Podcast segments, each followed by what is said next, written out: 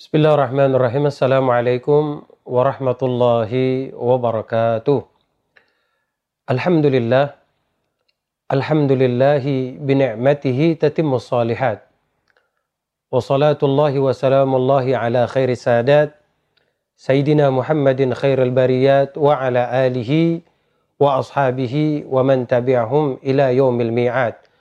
Allahumma fasalli wa sallim ala Sayyidina Muhammadin صلاة عبد قلت حيلته ورسول الله وسيلته وأنت لها يا إلهي ولكل كرب عظيم ففرج ما أنا فيه بسر بسم الله الرحمن الرحيم. سبحانك لا علم لنا إلا ما علمتنا إنك أنت العليم الحكيم. ربي اشرح لي صدري ويسر لي أمري واحلل عقدة من لساني يفقه قولي أما بعد. Pemirsa yang dimuliakan oleh Allah Subhanahu wa taala, Alhamdulillah segala puja serta puji syukur. Marilah kita haturkan kehadirat Allah Subhanahu wa taala atas karunia dan kenikmatan yang telah diberikan oleh Allah Subhanahu wa taala kepada kita sehingga kita masih diberikan keistiqomahan oleh Allah Subhanahu wa taala untuk selalu melakukan daripada berbagai macam bentuk perintah-perintahnya untuk selalu beristiqamah di dalam mensyiarkan dan menghidupkan daripada sunnah baginda Nabi besar kita Muhammad sallallahu alaihi wa ala alihi wasallam. Yang mana mudah-mudahan dari kenikmatan-kenikmatan tersebut itu semua bisa dapat mendatangkan kebaikan tidak hanya di dalam kehidupan dunia kita tapi insya Allah di dalam kehidupan akhirat kita nanti. Amin ya rabbal alamin. Salawat riring salam marilah kita limpah curahkan keharibaan junjungan alam kekasih Allah baginda Nabi besar kita Muhammad sallallahu alaihi wa ala alihi wa sahbihi wasallam. Mudah-mudahan kita yang menjadi umatnya, kita yang menjadi orang-orang yang berjalan di atas syariat dan sunnah beliau, di mana kita memiliki harapan yang begitu besar kepada Allah Subhanahu wa taala agar Allah Subhanahu wa taala dapat mengumpulkan kita bersama kekasihnya di yaumil mahsyar nanti. Amin ya rabbal alamin. Baik para pemirsa yang dimuliakan oleh Allah Subhanahu wa taala, Kembali kita akan melanjutkan daripada pelajaran kita di mana di dalam tayangan yang lalu kita telah membahas satu pasal yang menjelaskan tentang mujibatul ghusla tentang beberapa hal yang diwajibkan bagi seseorang untuk mandi. Nah, pada tayangan yang lalu kita telah membahas daripada beberapa hal-hal atau asbab yang mewajibkan seseorang untuk mandi. Di antaranya yang pertama adalah ilajul hasyafata fil farj, kemudian wa khurujul mani dan sekarang kita masuk kepada asbab yang ketiga adalah wal haidu. Salah satu penyebab bagi seseorang ketika mereka diwajibkan untuk mandi eh, di dalam menghilangkan hadat besar adalah apabila mereka seorang wanita di mana telah selesainya daripada masa haid mereka.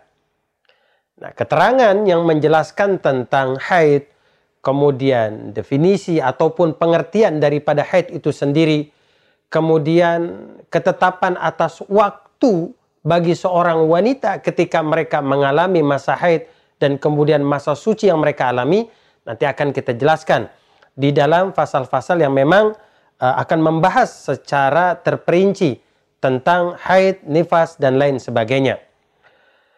Nah, dikatakan bahwa setelah seorang wanita ketika mereka telah menyelesaikan daripada masa haid mereka, yang di mana kita ketahui bahwa ketika seorang wanita mereka sedang dalam masa haid, maka diharamkan bagi mereka untuk melakukan berbagai macam bentuk kewajiban-kewajiban seperti apa yang mereka lakukan ketika mereka dalam keadaan suci. Nah, haid ini sendiri seperti apa yang Allah Subhanahu wa taala jelaskan eh, di dalam Al-Qur'an yaitu dalam surah Al-Baqarah ayat 222 yang di mana ini menjelaskan tentang dalil yang berkaitan dengan haid.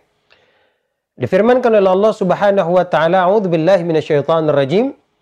ويسألونك عن المحيض قل هو أذى فاعتزلوا النساء في المحيض ولا تقربوهن حتى يطهرن فإذا تطهرن فأتوهن من حيث أماركم الله إن الله يحب التوابين ويحب المتطهرين Difirmankan oleh Allah Subhanahu wa taala di mana dikatakan mereka bertanya kepadamu ya Muhammad di sini tentang tentang haid.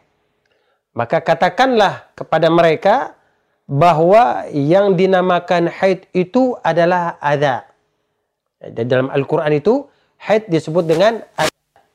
Apa makna daripada ada di sini?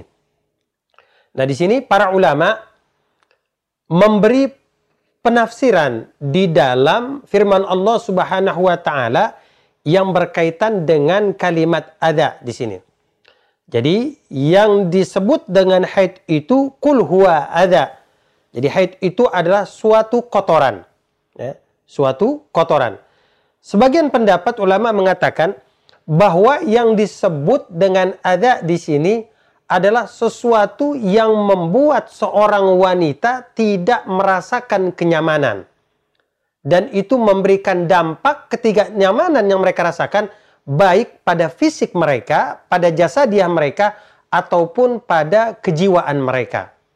Eh, makanya ketika kita perhatikan, seorang wanita ketika mereka mengalami masa haid, maka mereka akan merasakan beberapa keadaan, terjadi perubahan, keadaan pada diri mereka. Bisa jadi rasa sakit yang mereka rasakan, ataupun juga kondisi kejiwaan mereka yang tidak stabil ketika mereka mengalami masa haid Nah, ini ditafsirkan oleh para ulama yang disebut dengan ada. Jadi bukan hanya sebatas kotoran saja, ini juga berpengaruh kepada jasmaniah mereka ataupun kejiwaan mereka. Dan bahkan sebagian pendapat lagi mengatakan bahwa yang disebut dengan ada adalah kesulitan yang dialami bagi seorang wanita ketika mereka harus berusaha untuk menghitung hari demi hari daripada darah yang keluar dari diri mereka ketika mereka mengalami masa haid sampai mereka bisa memastikan bahwa darah yang keluar tersebut adalah darah haid. Apabila sesuai dengan ketentuan waktu, batasan waktu yang telah ditetapkan. Dan apabila kurang daripada waktu yang telah ditetapkan, maka bisa diambil kesimpulan bahwa darah yang keluar tidak dinamakan sebagai darah haid. Ini merupakan sebuah satu masakah pada akhirnya satu kesulitan yang akan dialami oleh seorang wanita ketika mereka mengalami masa haid. Nah, makanya para ulama mengatakan makna ada itu seperti itu. Dan kemudian berbicara tentang haid, ya, sebelum kita akan membahas lebih jauh lagi, ada baiknya kita mengetahui sedikit tentang sejarah daripada haid ini sendiri. Nah, ini berkaitan dengan asbabun nuzul, dengan sebab-sebab daripada turunnya ayat ini. Di mana disebutkan di dalam Hasyatus Sawi, al tafsir Jalalain, di mana turunnya ayat ini bermula daripada pertanyaan seseorang yang bernama Abu Dahdah, ya di mana uh, dia dan sekelompok sahabat mendatangi Nabi Shallallahu Alaihi Wasallam dan kemudian bertanya kepada Nabi Shallallahu Alaihi Wasallam.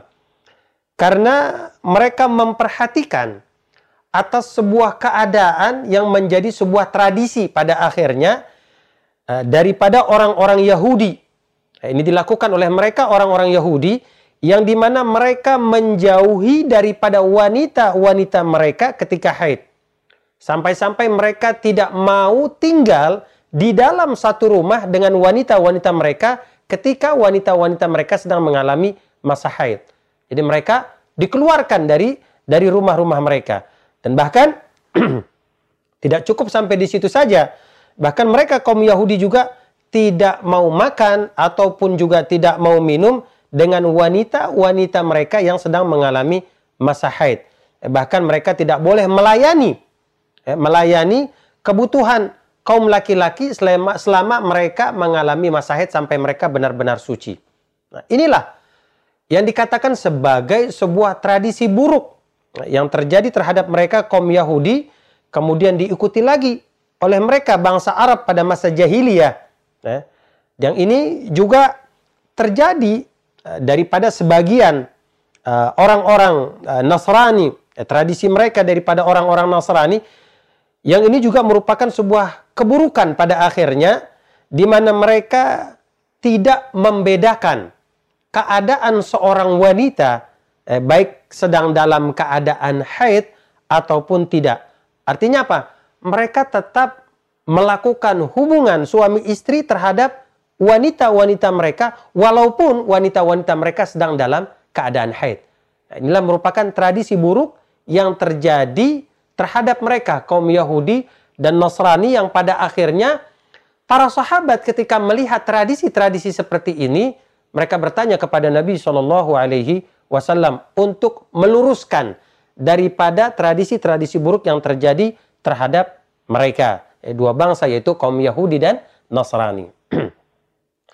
dan kemudian Rasulullah Shallallahu Alaihi Wasallam di mana beliau menyampaikan sikap eh, yang berkaitan dengan permasalahan haid ini di mana beliau menyampaikan di dalam sebuah hadisnya yang diriwayatkan oleh Al Imam Abu Daud dikatakan jami'uhunna fil buyuti wasna'u kulla syai'in ghairan nikah kata Nabi. Nabi mengatakan kumpulkanlah mereka, yaitu mereka para wanita yang sedang dalam keadaan haid di dalam rumah. Artinya kita hidup bersama mereka di dalam satu rumah yang sama. Gitu. Wasna'u kulla syai kata Nabi. Kemudian boleh kalian melakukan segala sesuatu dengan mereka.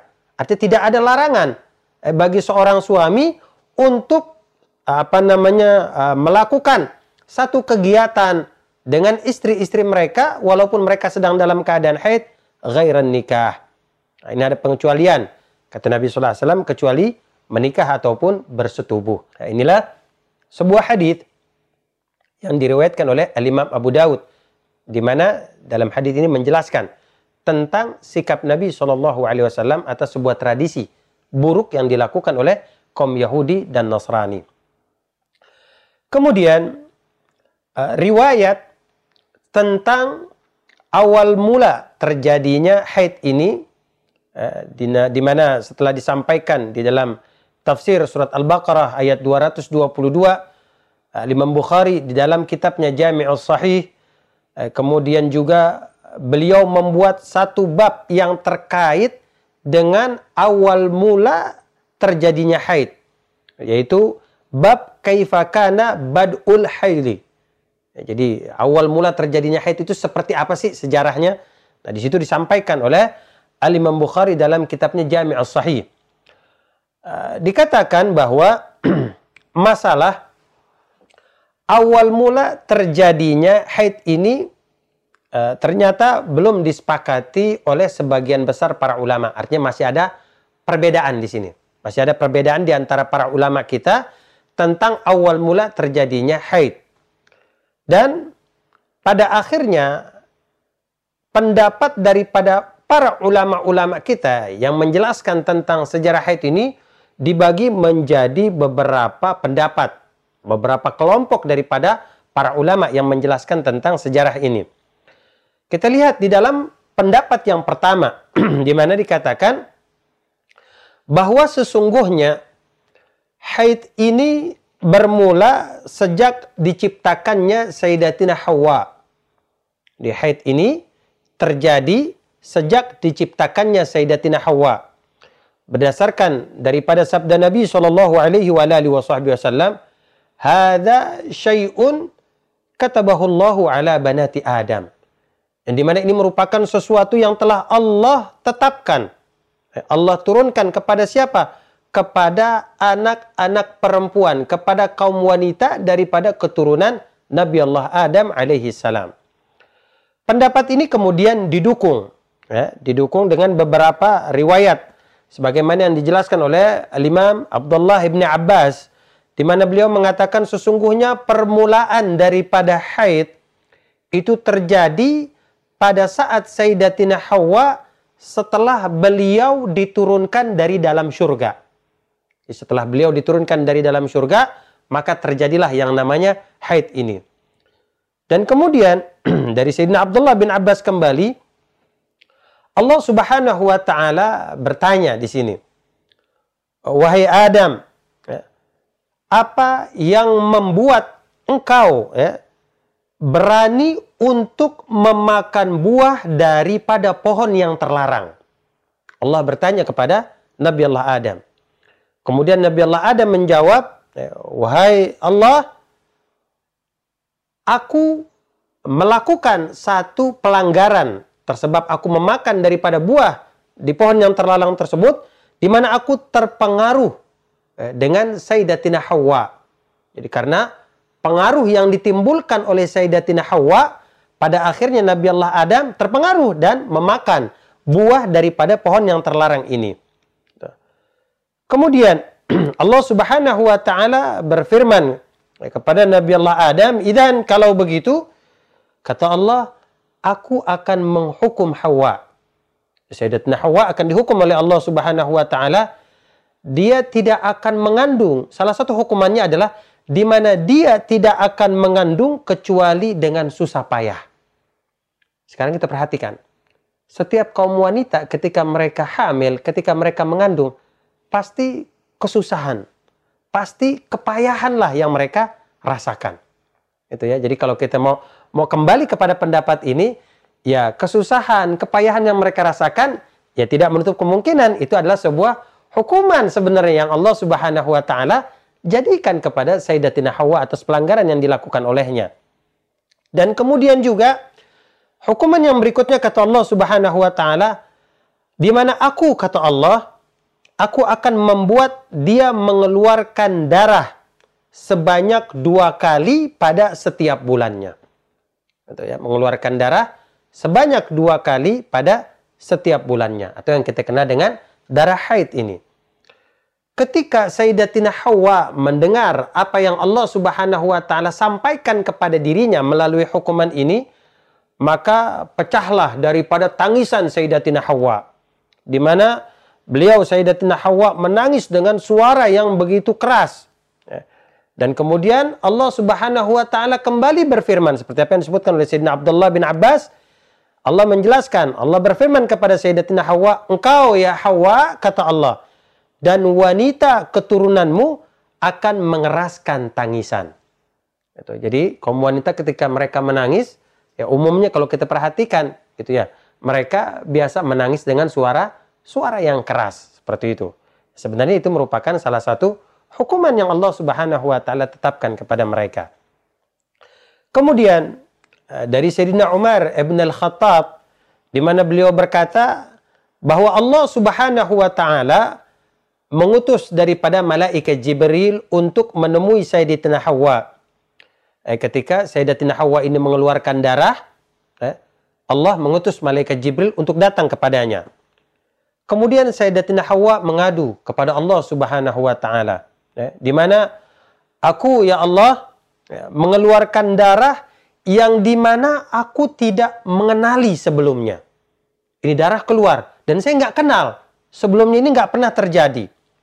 Kemudian Allah Subhanahu wa taala kembali berfirman kepada Sayyidatina Hawa, "Sungguh engkau dan keturunanmu kata Allah akan mengeluarkan darah dan aku akan menjadikannya sebagai tebusan untuk menyucikan dirimu." Ini yang dikatakan oleh Allah Subhanahu wa taala kepada Sayyidatina Hawa. Jadi sebagai tebusan untuk menyucikan dirimu. Di dalam pendapat yang lain dari Imam Abdurrahman bin Zaid di mana beliau berkata eh, bahwa semula Sayyidatina Hawa diciptakan itu di mana beliau diciptakan dalam keadaan tahir, dalam keadaan suci. Itu tidak mengalami masa haid. Tetapi ketika dia melakukan satu kesalahan, Makanya Allah menegaskan kepada dirinya, ya di mana aku telah menciptakanmu ya Hawa dalam keadaan suci kata Allah. Dan sekarang aku akan menjadikanmu mengeluarkan darah sebagaimana engkau telah menyebabkan pohon ini berdarah. Dari pendapat daripada Abdurrahman ibn Zaid ya, di dalam salah satu pendapatnya. Inilah merupakan uh, sejarah ya, daripada uh, haid yang di mana katabahullahu ala banati Adam. Allah telah tetapkan keadaan ini terhadap mereka kaum wanita dari keturunan Nabi Allah Adam alaihi salatu wassalam. Dan inilah yang menjadi satu keadaan yang pada akhirnya mereka para kaum wanita ya, eh, artinya mendapatkan daripada sedikit kelonggaran ya, atas kewajiban yang Allah Subhanahu wa taala tetapkan kepada kepada mereka. Akan tetapi di balik itu juga mereka akan merasakan satu kesusahan, kepayahan, kesulitan ketika mereka mengalami masa haid. Nah, ini merupakan pendapat daripada para ulama-ulama kita yang menjelaskan tentang haid dan sejarah yang ada yang ada di dalamnya. Dan ini menjadi salah satu asbab di mana seorang wanita diwajibkan bagi mereka untuk mandi, ya, mandi hadat besar ketika mereka sudah selesai daripada masa haidnya. Kemudian asbab yang berikutnya yang menjadi penyebab bagi mereka kaum wanita untuk mandi adalah wan nifasu ketika mereka telah selesai ya, menyelesaikan daripada masa nifasnya. Di mana nifas ini adalah damul kharid ba'da firaqur rahim min jami'il hamli. Ya, jadi yang disebut dengan nifas ini adalah darah yang keluar ketika seorang wanita itu telah melahirkan. Ya, setelah keluarnya anak daripada rahim mereka, eh, barulah kemudian mereka akan mengeluarkan darah yang disebut dengan darah nifas. Gitu ya, atau uh, apa namanya ada sebagian uh, seperti di dalam makna secara etimologi bahasa di mana nifas ini dikatakan dengan wiladah juga secara bahasa. Tetapi secara istilahi kita akan mengartikan bahwa nifas ini adalah damul kharid ba'da wiladah. Artinya darah yang keluar setelah seorang wanita itu melahirkan. Dan nanti tentang nifas akan kita bahas dalam fasal-fasal berikutnya secara terperinci. Kemudian yang menjadi penyebab bagi seorang wanita, ini masih berkaitan dengan wanita, ketika mereka diwajibkan untuk mandi dalam menghilangkan hadatnya adalah al-wiladah. Setelah mereka melahirkan. Jadi setelah melahirkan, diwajibkan bagi mereka untuk untuk mandi. Eh, bahkan kewajiban ini yang harus dilakukan oleh seorang wanita bukanlah pada keadaan ketika mereka lahir secara normal saja. Itu artinya ketika mereka melahirkan, kemudian uh, janin yang keluar itu uh, keadaannya sempurna, nah maka kewajiban bagi mereka untuk mandi untuk menghilangkan daripada hadas tersebut.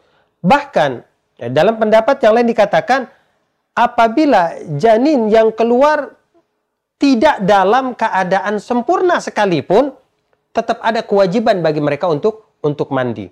Gitu ya. Misalnya dalam bentuk uh, apa namanya uh, wa yuthbatu lil alaqah eh? jadi dalam bentuk segumpal uh, darah saja itu ya segumpal darah. Bagaimana kalau andai kata ada orang belum sempurna di dalam uh, waktu kehamilannya? Eh, kemudian uh, dia keguguran dan uh, keluarlah janin daripada dirinya dalam bentuk segumpal darah tadi.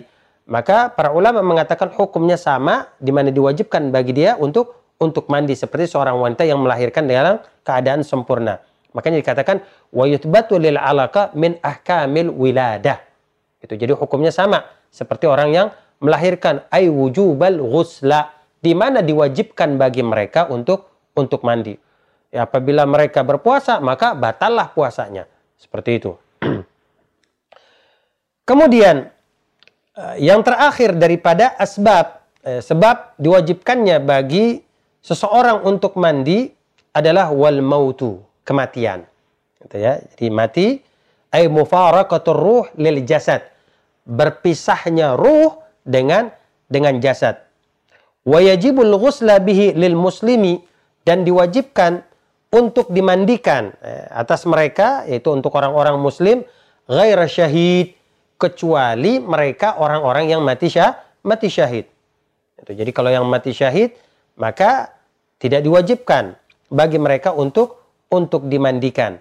Gitu. Kalau andai kata matinya gairah syahid, meninggalnya gairah syahid, maka wajib bagi mereka untuk dimandikan dengan kaifiyah tata cara mandi yang sempurna sesuai dengan apa yang telah diajarkan oleh baginda Rasulullah SAW kepada kita dengan sunnah-sunnahnya, dengan wudhunya, dengan doa-doanya, dengan cara-caranya, dengan adab dan etika yang harus kita perlakukan ketika kita memandikan seorang seorang mayit.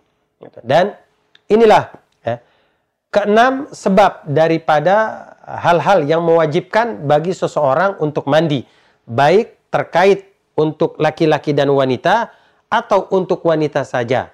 Nah, yang mudah-mudahan uh, sedikit daripada keterangan yang kita sampaikan di dalam tayangan berikut ini bisa dipahami dan bisa dimengerti. Kurang lebihnya kami mohon dibukakan pintu maaf yang seluas-luasnya. Hadanallah wa iyyakum ajmain. Assalamualaikum warahmatullahi taala wabarakatuh.